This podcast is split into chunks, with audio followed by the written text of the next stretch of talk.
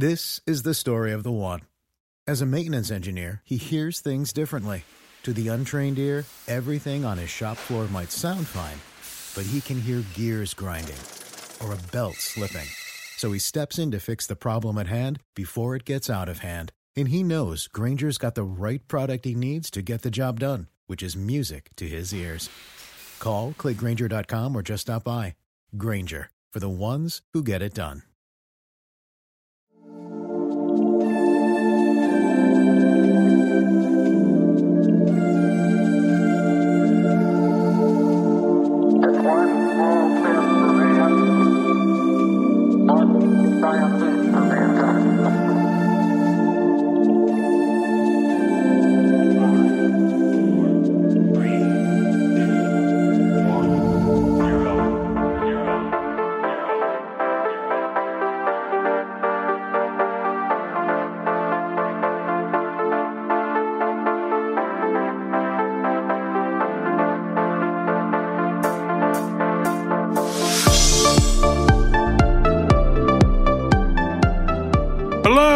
Listeners, and welcome to Ohio Mysteries. This is our 10 minute mystery edition, a little slice of intrigue in the middle of your week. I'm your co host, Steve Yoder, and with us, as always, is our storyteller and journalist, Paula Schleis. Hi, everybody. It's been a while since we explored the mystery behind a place name, so I've got a good one for you today. In Franklin Township, outside Kent, Ohio, there's a body of water called Brady's Lake. It's in an area that used to be the village of Brady Lake. Next door in the city of Kent, there's a Brady's Leap Park. And on the Ohio Turnpike, about 12 miles from all of this, there's a very nice stop called the Brady's Leap Service Plaza. It's at mile marker 197. The one time village, the lake, the park, and the Turnpike Plaza are named for the same man, and they offer a hint at the act that made him a frontier legend. Here's the story of Captain Samuel Brady, Northeast Ohio's version of Daniel Boone, and the daring escape that is said to have left his pursuing Indian captors stunned and speechless.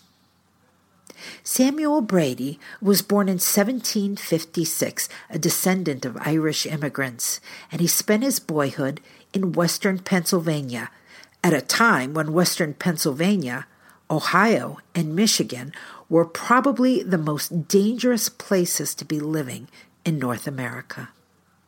First, they were in the middle of the French and Indian War. That was an ongoing struggle between the French and the British to expand their American territory. The British at this time controlled the colonies to the east, as you know. The French were in modern day Canada, and the Ohio Valley was right between them. They both wanted it. Now, most Indians in the area sided with the French, and the French encouraged them to terrorize the settlers by attacking and scalping entire families. These Indian raids were quite common, and the Bradys moved right into the thick of it when they settled in western Pennsylvania.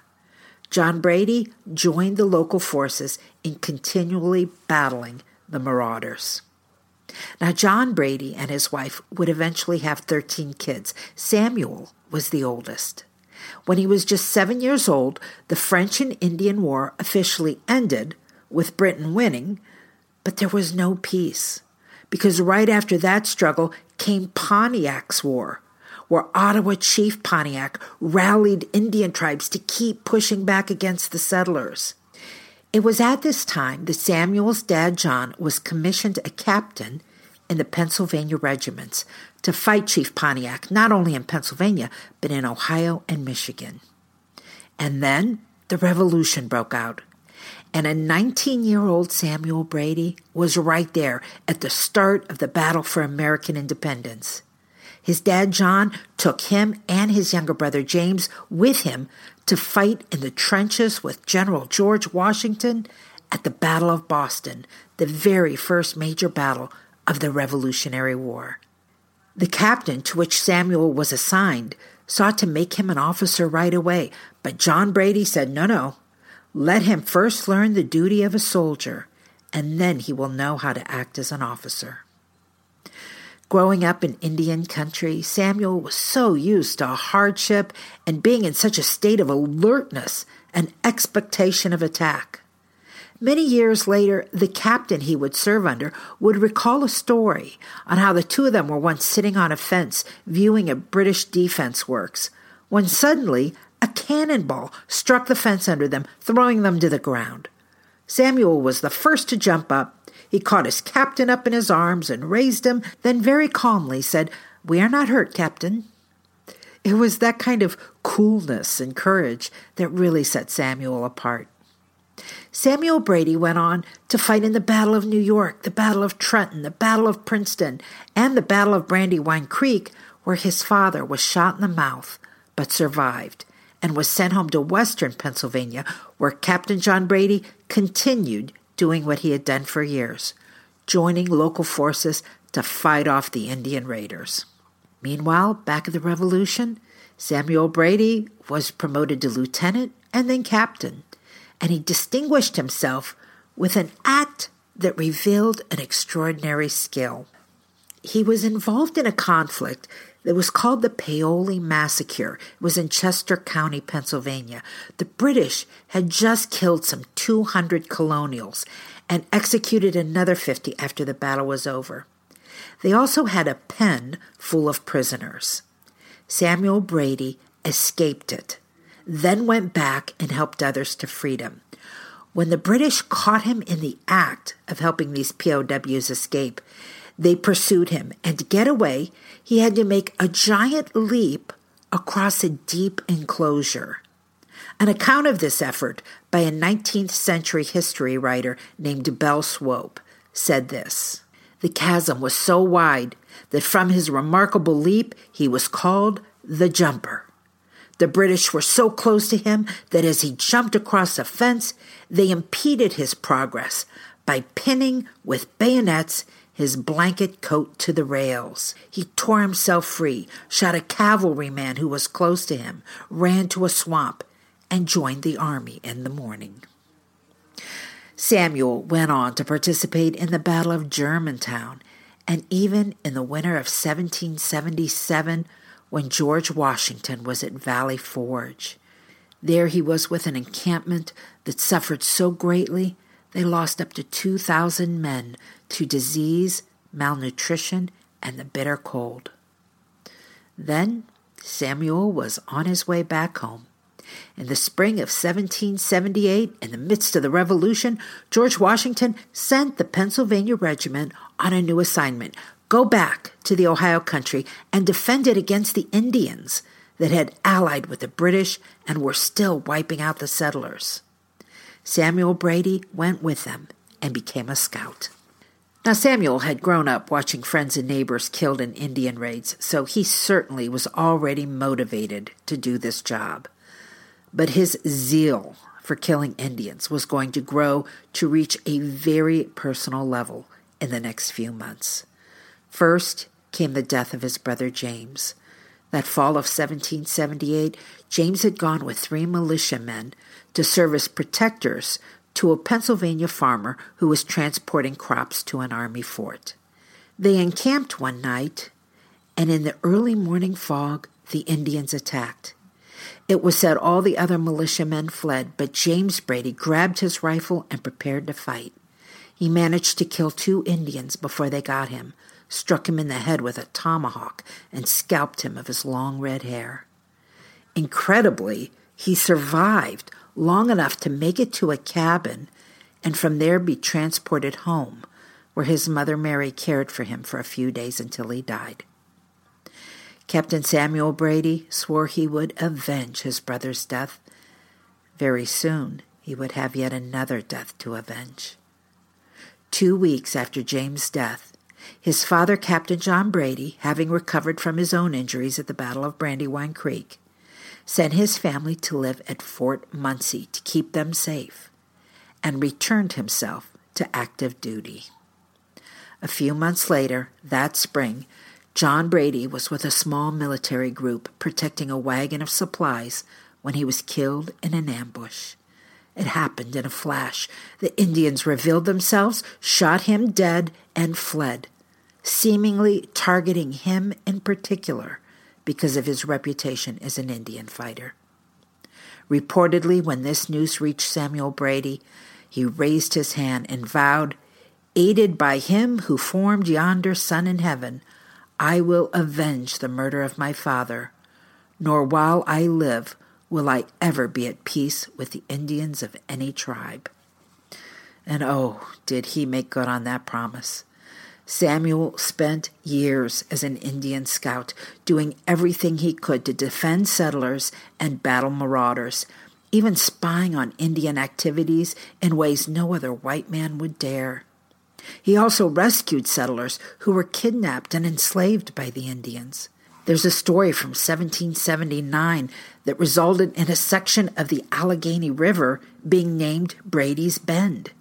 It was there Samuel had gone to retrieve two children who had been taken from a mother who had been killed in a raid. Samuel and an Indian guide were alone when they found the kidnappers in an encampment along the river. So they settled in and waited. The guide said, They will sleep by that fire tonight. Yes, replied Samuel, and I will awake them in a voice of thunder come morning. That morning, an old chief rose and went to stir the fire, then dropped dead in the flame, courtesy a shot from Samuel's musket. When all was said and done, eight Indians were dead and relieved of their scalps, and the children were rescued. So now we come to the legend that caused a village, a lake, a park, and a turnpike rest stop to take Brady's name.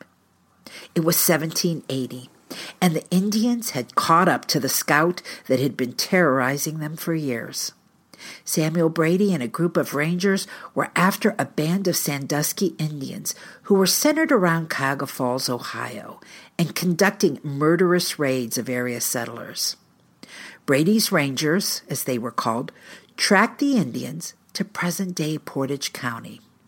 At first, they had success, killing most of the Indians, but they didn't know that a larger force was on its way, and soon they were surrounded. Samuel and his rangers were outnumbered. Most of Samuel's men were killed. A few escaped. But the Indians wanted a painful death for the man who had terrorized them for years. They built a slow burning flame beneath the stake to which Samuel Brady was tied. His death would come slowly and excruciatingly, while Indians from near and far traveled to witness it and celebrate. History can't know exactly how it happened. Some accounts say there were so many Indians coming to watch the execution that the party type atmosphere distracted them. And it was in this lack of vigilance that Samuel Brady was able to break his bonds and flee. He was naked, having been stripped of his clothing. He grabbed the wife of a chief that was present and threw her into the fire that was meant for him. I found one newspaper account from the early 1800s who said it was actually the woman's baby that he grabbed and tossed into the fire. Either way, chaos ensued, and Brady was able to put some distance between him and his pursuers. His flight took him to the Cuyahoga River, inside the city limits of present day Kent, Ohio. And there he faced a 22 foot wide gorge. He really had no other choice.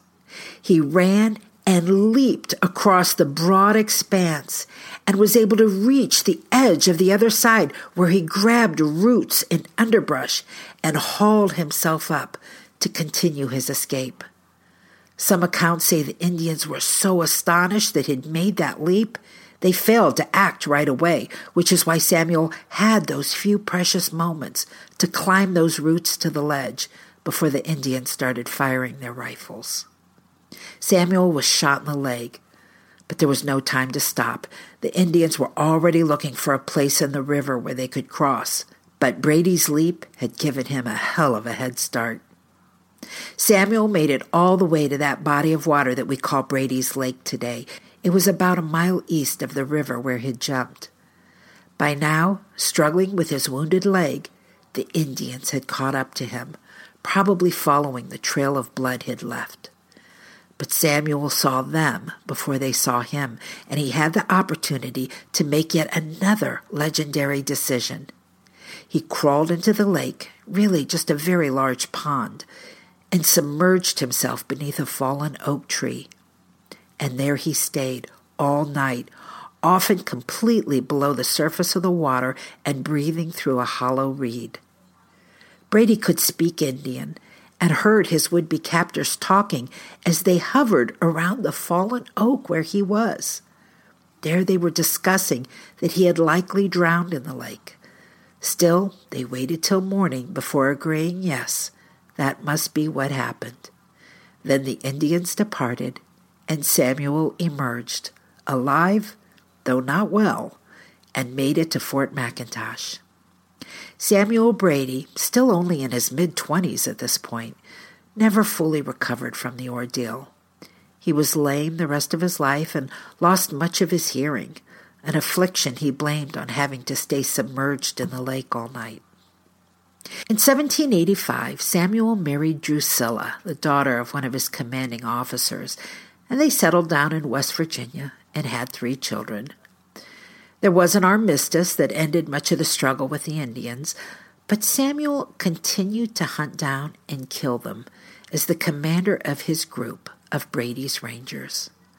By 1791, three states had put bounties on his head, including a thousand dollar reward in his home state of Pennsylvania, saying some of the Indians that he had killed were merely trading goods.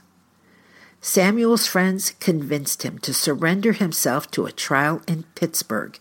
To put an end to the matter, nobody expected him to be convicted. He was beloved and a hero to settlers there.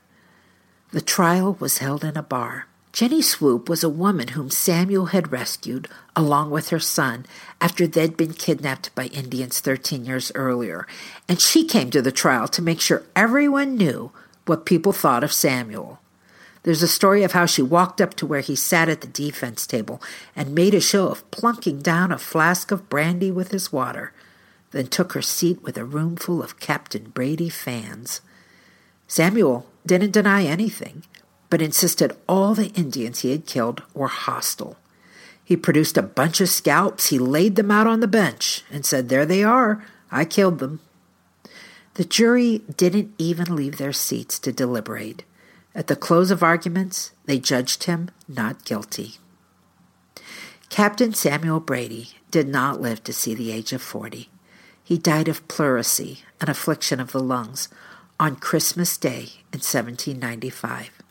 That 19th century author, Belle Swope, she wrote about his death, and here's what she said His life in years was short, in deeds beyond the reckoning of man. No man was a better fighter. No undertaking was too great for him, nor peril too blinding. Captain Samuel Brady of the Rangers was as tender as a woman, and few men have been as sincerely beloved and as deeply mourned when death claimed him.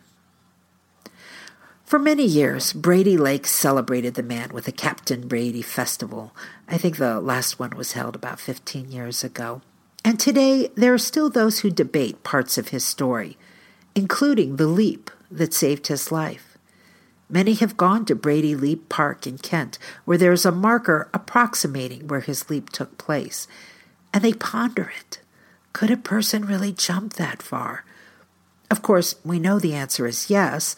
There are Olympians that have jumped nearly 30 feet after years of conditioning and training.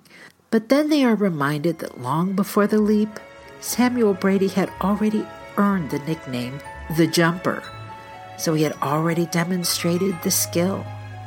And most conclude yes, that there is no other explanation for why a naked man with no weapons and a gunshot wound to the leg could outrun hundreds of Indians bent on his torture and death. Other than that he had indeed succeeded in the leap that made him a legend. That's it for this week's 10 Minute Mystery. We'll see you here Sunday for our next regular full sized Ohio Mystery episode. In the meantime, enjoy the rest of your week. May all of your mysteries have happy endings.